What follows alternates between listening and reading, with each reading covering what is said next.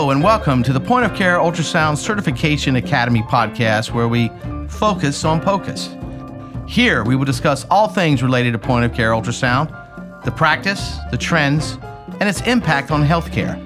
Our program will engage thought leaders who are defining global patient care with the stethoscope of the future.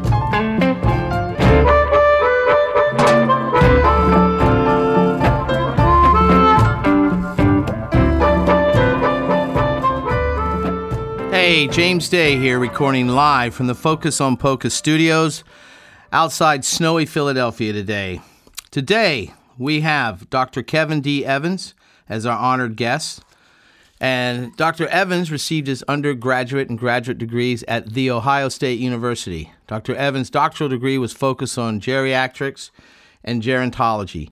He has extensive clinical practice experience, having managed and worked as a sonographer, vascular technologist, and radiographer for 25 years. Dr. Evans is a tenured professor at the Ohio State University College of Medicine in the School of Health and Rehabilitation Sciences and works as a researcher educator. He is the chair of Radiologic Sciences and Respiratory Therapy Division and is the director of Laboratory for Investigatory Imaging. Dr. Evans established his own research lab in 2005 and is conducting extramural funded research into the use of image analysis and sonographic contrast agents to enhance the detection of musculoskeletal disorders. In 2010, Dr. Evans received funding from the Centers of Disease Control's National Institute of Occupational Safety and Health as the principal investigator for carpal tunnel syndrome in an animal model. Dr. Evans has had sustained funding for over the last 10 years that represents 10 to 35% of his salary. He has successfully secured $3 million in R-level and foundation funding. Dr. Evans has served as the chair of ARDMS, chair of ARDMS Breast Foundation, president of the Society of Diagnostic Medical Sonographers, and of the SDMS Educational Foundation. Dr. Evans serves as the editor-in-chief of the Journal of Diagnostic Medical Sonography. Dr. Evans has over 100 publications that span journal articles, abstracts, multiple textbook chapters, and his own textbook. Ladies and gentlemen, Dr. Evans, thank you for being here today. Thank you, James, for inviting me. I'm really excited to talk about simulation because that's something that I'm currently doing a lot of research, classified as educational research about the effects of simulation and how it will help to people become better at their scanning skills. So I'm anxious to talk about this topic. You know, that's great because I worked for 5 years in a sim center here in Philadelphia and also trained residents and medical students in point of care. So this is great. I budgeted and kept up and worked with many simulator companies and anything from, you know, latex task trainers to the big surgical simulators. So what do you see as the role of educational simulation playing in the training of sonographers and sonologists? Well, I think, you know, what I've noticed over my years as teaching sonography is that you can, spend a lot of money, let's just be honest, with some types of equipment. And then you can also use some things which I consider to be sort of homemade items. I just don't think that you have to let money be the guiding principle for kind of helping to get simulation started in your educational process. Mm-hmm. So I've done both. I've used both high-tech and low-tech sort of items, but I really think that the student is the receiver of the information. So sometimes it's dependent on what the student feels most comfortable with. And I've noticed that some students, you know, flourish with, you know, sort of high-tech items, but then I also sort of see them doing very well with sort of low-tech items too. So I just feel like sometimes educators feel that the cost or price points keep them from, you know, integrating simulation into their sort of classroom. And I would just push back on that because I think there's lots of ways to allow simulation to occur, and price really shouldn't be the thing that, you know, keeps that from happening. You know, that's true. I remember there was a whole suite of surgical simulators and everything from bronchoscopy to small general surgery. And but there was also the surgical students would just do some basic latex suturing Mm-hmm. So you're right, the high and low combination. Do you think that develops good hand-eye coordination, and how? What about image recognition?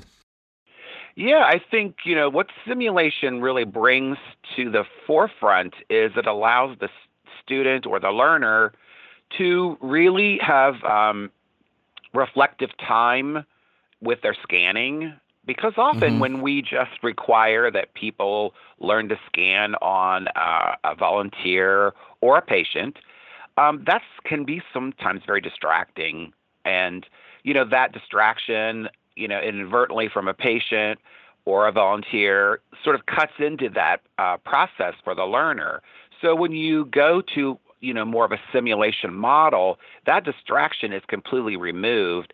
And the student or learner can just very much focus on their hand-eye coordination, which for, you know, using sonography skills is extremely important, because it's all about using the hand and being able to see images and adjust with the hand by what you're seeing.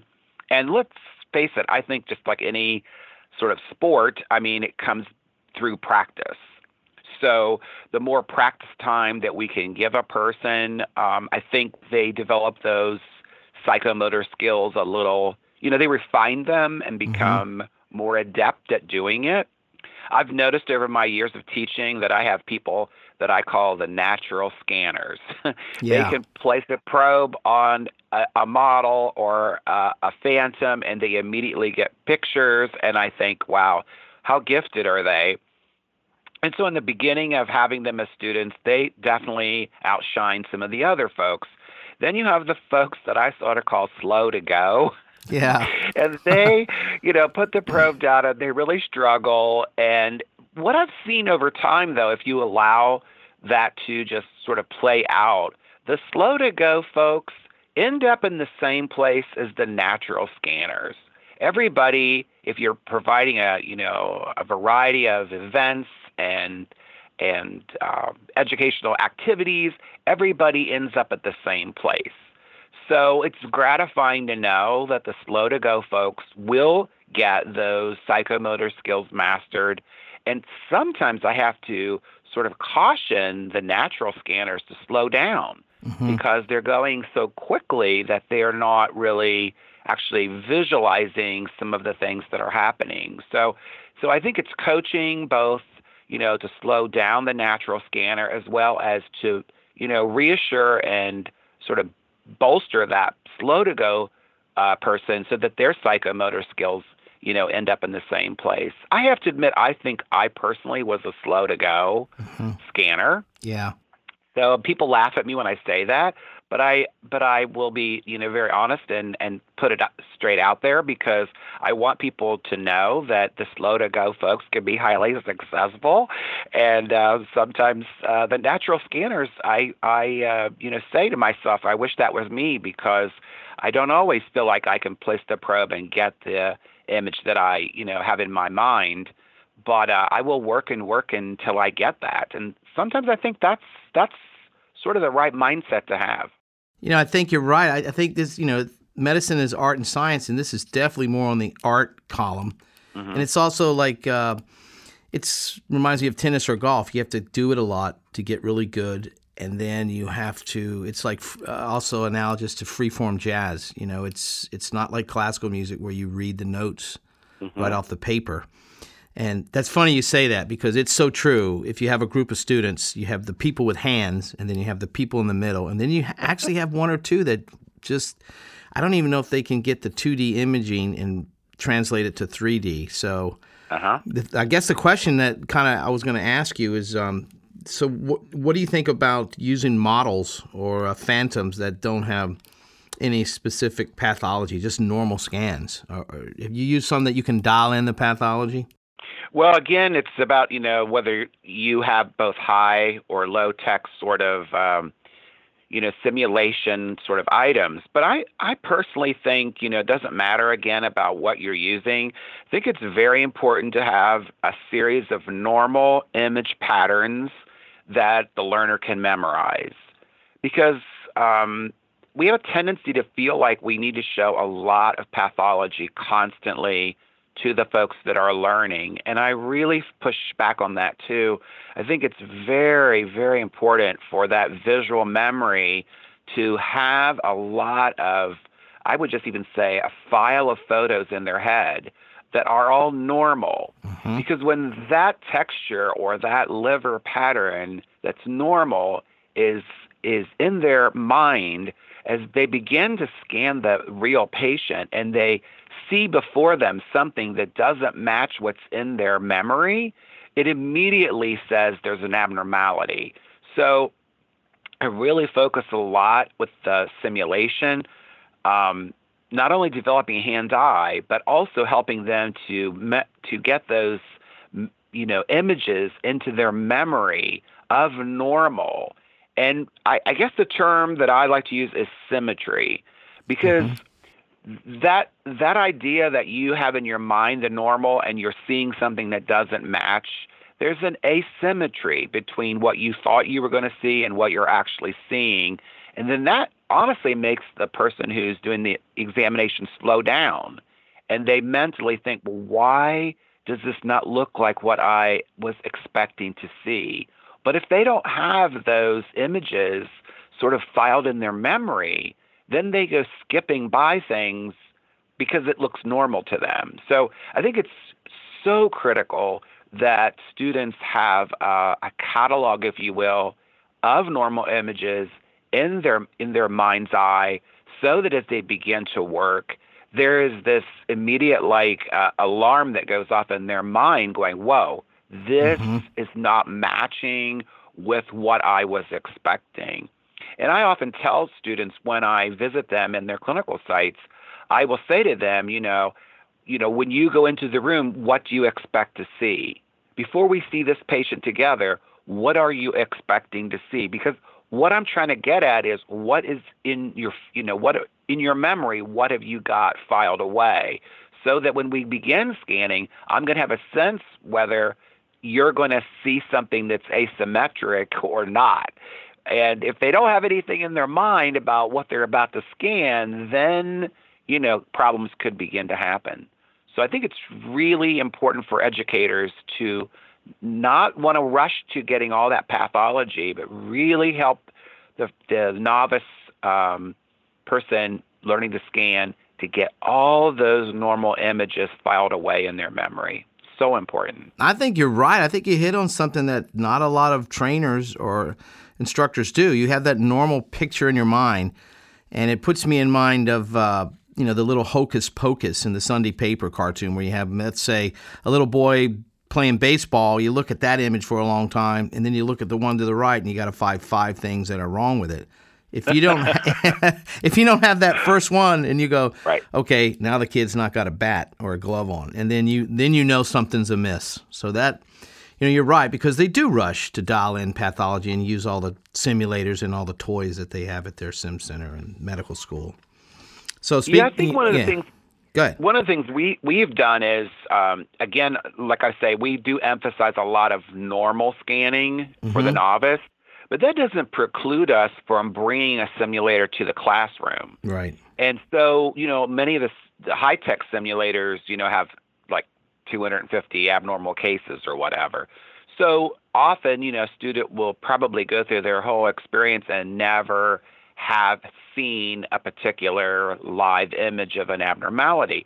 But in a classroom, you can give a demonstration on a simulator that shows that particular pathology.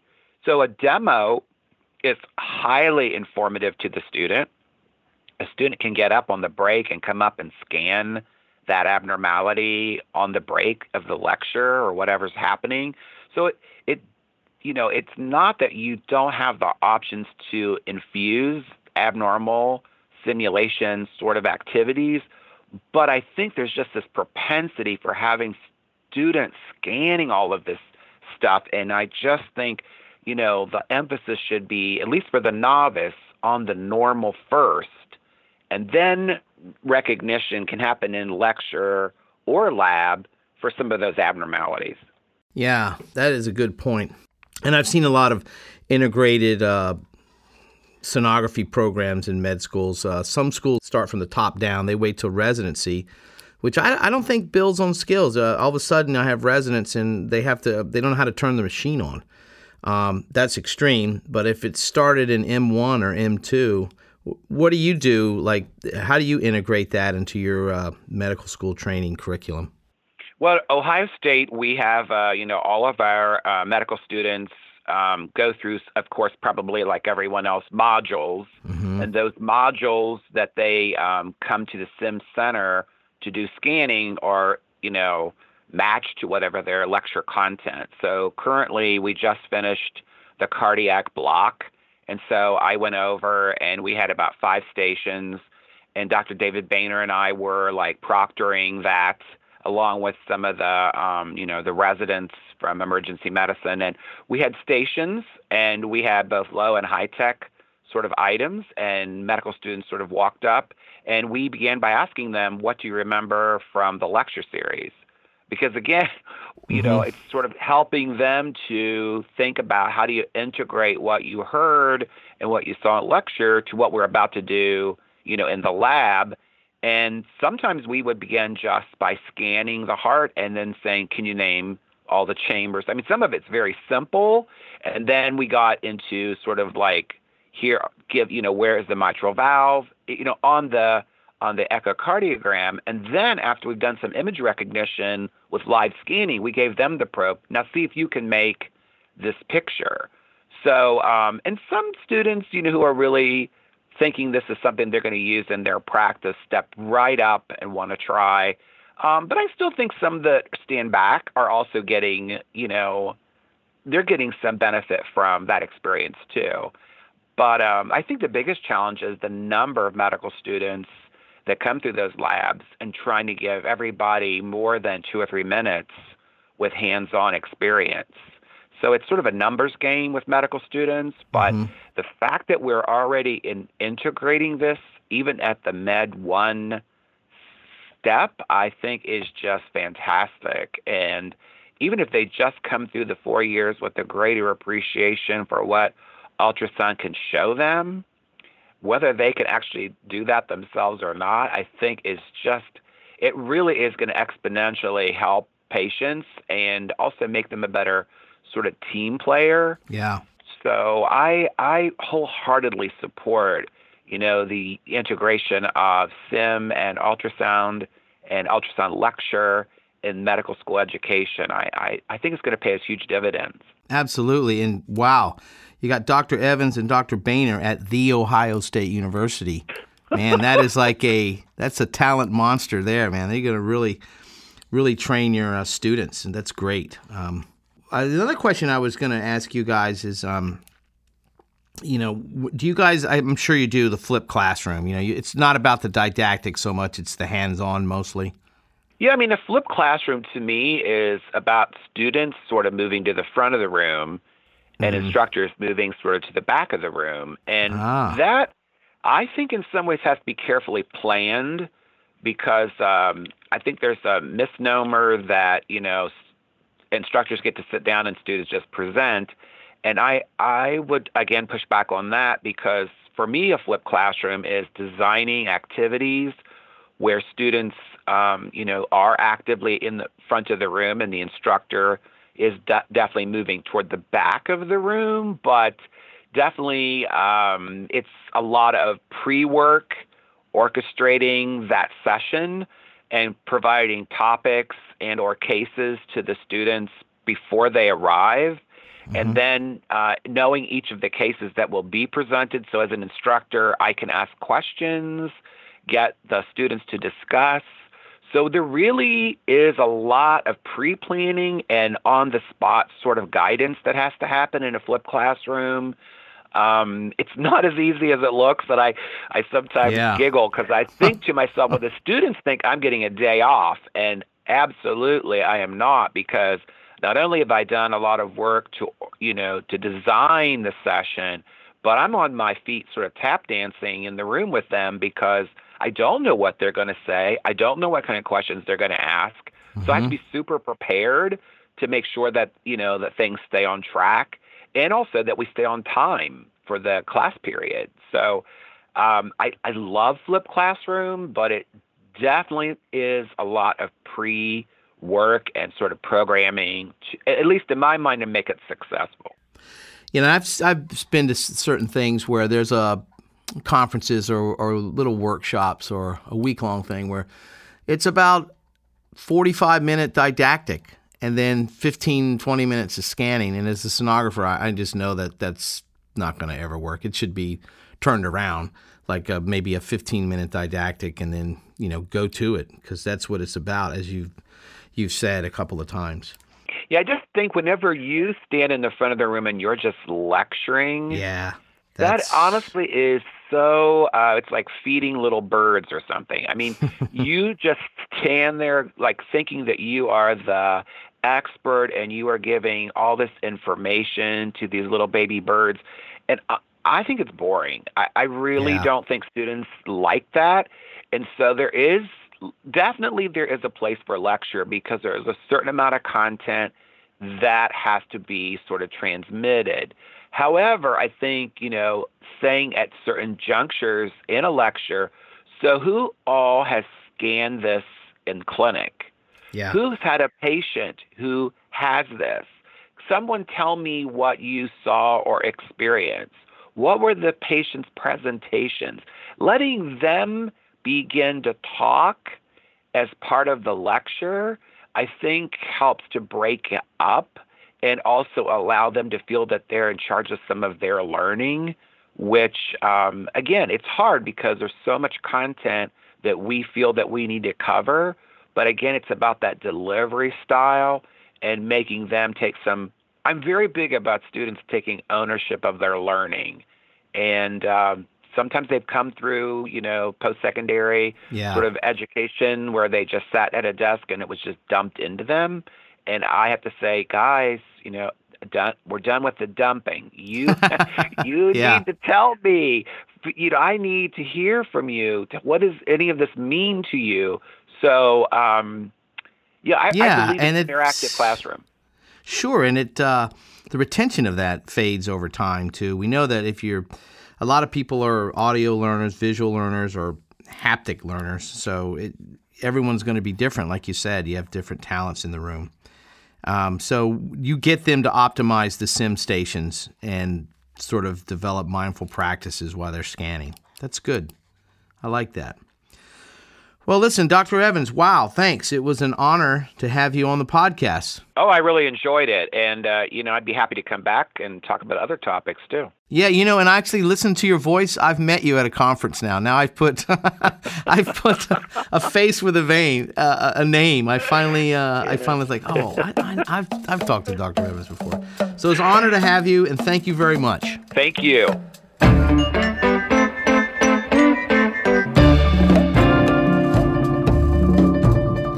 We hope you enjoyed today's podcast, Focus on POCUS. Be sure to tune in with us next week for more interviews with thought leaders that are on the forefront of global point-of-care ultrasound.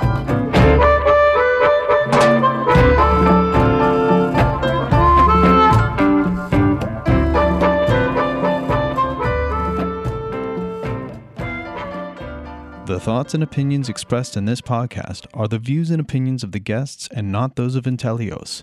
This podcast is for information purposes only.